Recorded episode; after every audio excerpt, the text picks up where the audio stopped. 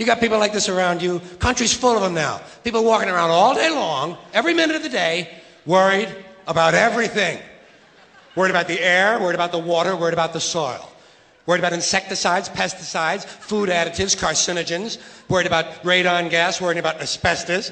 Worried about saving endangered species. Let me tell you about endangered species, all right?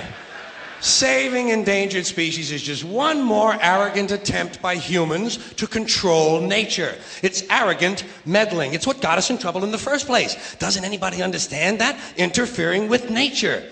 Over 90%, over, way over, 90% of all the species that have ever lived on this planet, ever lived, are gone.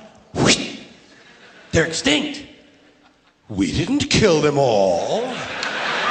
They just disappeared. That's what nature does.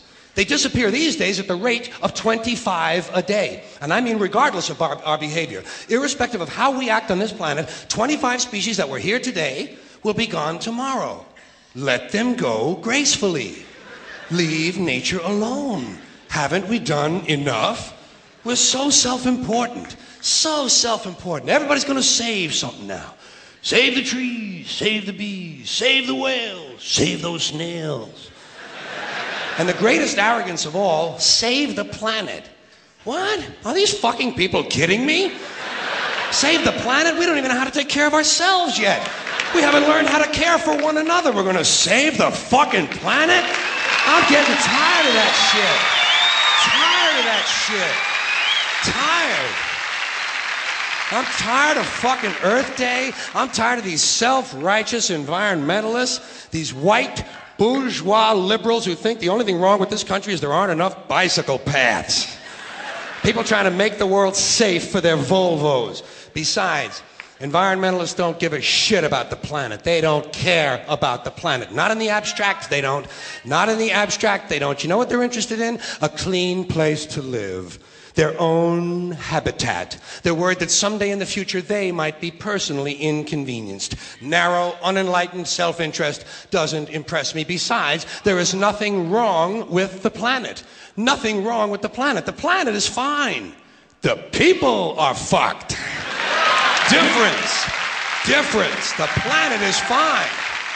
Compared to the people, the planet is doing great. It's been here four and a half billion years. Do you ever think about the arithmetic? Planet has been here four and a half billion years. We've been here what? A hundred thousand? Maybe two hundred thousand? And we've only been engaged in heavy industry for a little over 200 years. 200 years versus four and a half billion.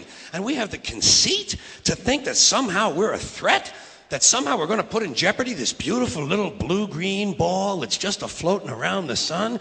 The planet has been through a lot worse than us. Been through all kinds of things worse than us.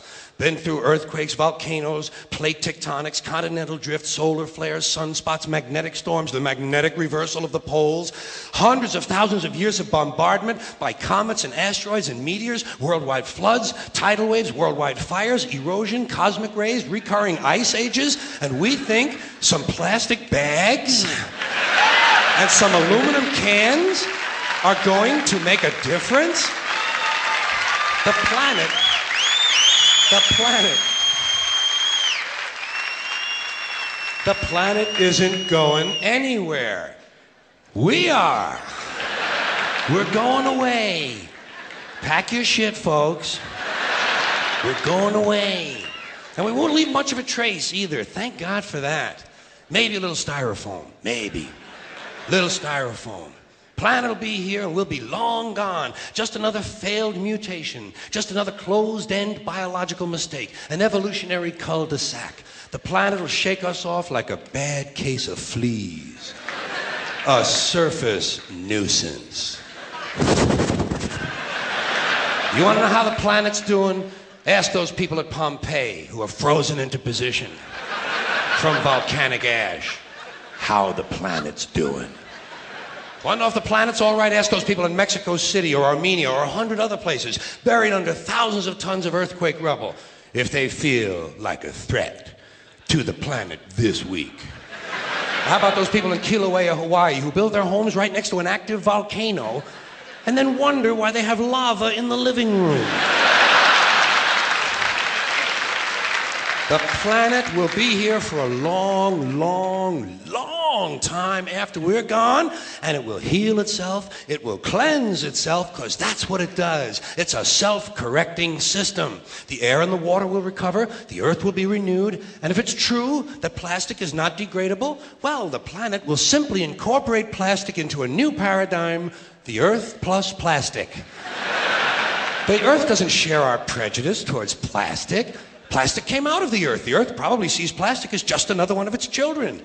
Could be the only reason the earth allowed us to be spawned from it in the first place. It wanted plastic for itself. Didn't know how to make it. Needed us. Could be the answer to our age old philosophical question why are we here? Plastic. Assholes. So. So.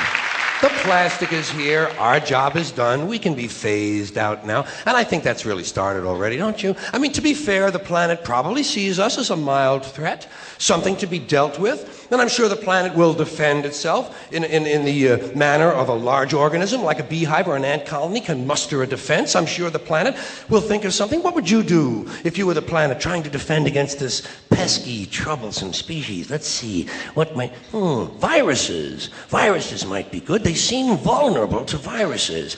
And uh, viruses are tricky, always mutating and forming new strains whenever a vaccine is developed. Perhaps this first virus could be one that, that compromises the immune system of these creatures, perhaps a human immunodeficiency virus, making them vulnerable to all sorts of other diseases and infections that might come along.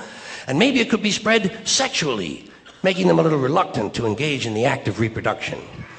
Well, that's a poetic note. And it's a start. And I can dream, can I? See, I don't worry about the little things bees, trees, whales, snails.